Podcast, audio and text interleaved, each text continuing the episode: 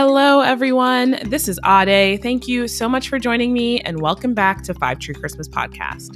Today, I'll be giving you a single review of the movie The Christmas Aunt, which aired on Lifetime. Stick with me and hear what I've got to say about this movie. All right, so let's jump right into the synopsis of The Christmas Aunt. So, it says that two weeks before Christmas, Rebecca Miller returns home to Tennessee to take care of her niece and nephew and ends up reconnecting with her childhood best friend. So, what to say about the Christmas Aunt? I had seen a few people talk about it before I watched it, so I was already primed to think it wasn't going to be great. Um, but let me start with just the title. Look, The Christmas Aunt is not a great title, it's a really weird name for a movie. And then along the same lines, the movie has kind of a strange feel to it. Although, like the basic premise of a woman returning to her hometown and bumping into her former best friend, you know, that happens to be a, a very common plot.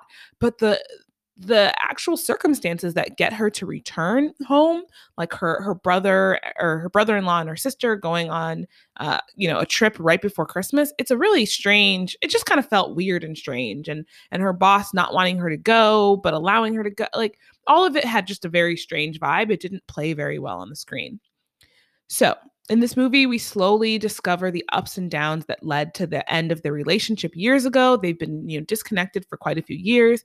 And you know, in the meantime of like learning these ups and downs, we're going through a series of Christmas activities that they used to do as children. And they do them for her sister's kids who are really lacking that spirit of Christmas. And you know, she who's been sent to watch over watch over them is trying to kind of make their Christmas happy while their parents are traveling across quote unquote Africa. So, you know, this is just a sidebar that I, I want to get out of the way.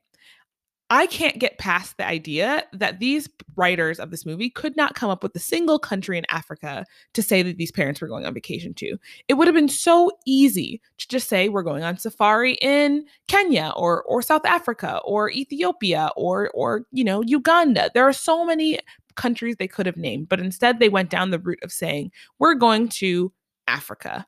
You know, as as a first generation American whose parents are, you know, from an African country. I found this to just be a little bit offensive. Uh, you know, knocked off half a tree just for that. Like, there's no there's no excuse for that, especially in a movie that's this diverse. Um, I I just thought it was frustrating.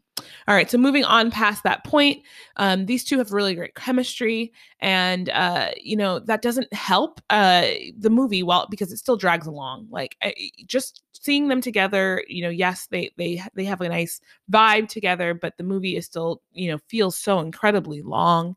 Um, it, it, it's really frustrating. It, it is fun to see them falling in love, but the series of events they go through with the children really do make for boring storytelling. The movie is missing that like magic or special something or oomph that that makes a movie work. Um, and and that's unfortunate. So that's kind of my my general thoughts about the movie. There were some things that i did really like about the movie. I like the relationship between her mom and tommy. Um, so her mom uh, has a storyline where she is kind of falling for this guy in her book club and it is al- always nice to see you know an older couple get together in in these movies. I will also say that the kids are really really adorable and well written. The sister uh, is is is just such a sweet character and loving. She's a good big sister sister. And I feel like we don't often get characters like that on screen. She's written as really realistic and also really insightful and, and, sweet. The little boy, I think, got one of the best lines in all of the Christmas movies I've seen so far. So, you know, when she first arrives at eh, her family's place in Nashville, she's trying to keep up with the with the pretenses of working a ton, and it's really taking a strain on on her relationship with the children. And the little boy, after she drops the ball on something or the other, and she says like are you sad are you are you mad at me and he says no i'm just so discouraged. And it's actually really adorable. It's just one of the more adorable moments I've seen in any of these movies. And so um, I, I, really did like the children um, in this movie.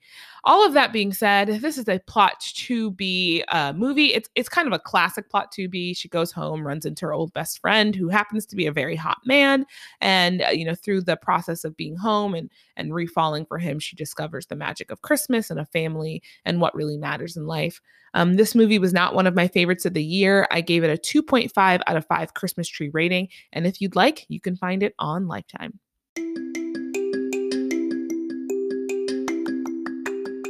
So that is it for my review of The Christmas Aunt from Lifetime. If you would like to see my written review of The Christmas Aunt, you can find it on Instagram at Five Tree Christmas or on Facebook also at Five Tree Christmas. If you'd like to email me any questions or comments, you can do that at fivetreechristmas at gmail.com. That is it for this review. Thank you again for joining me, and here's to the next review.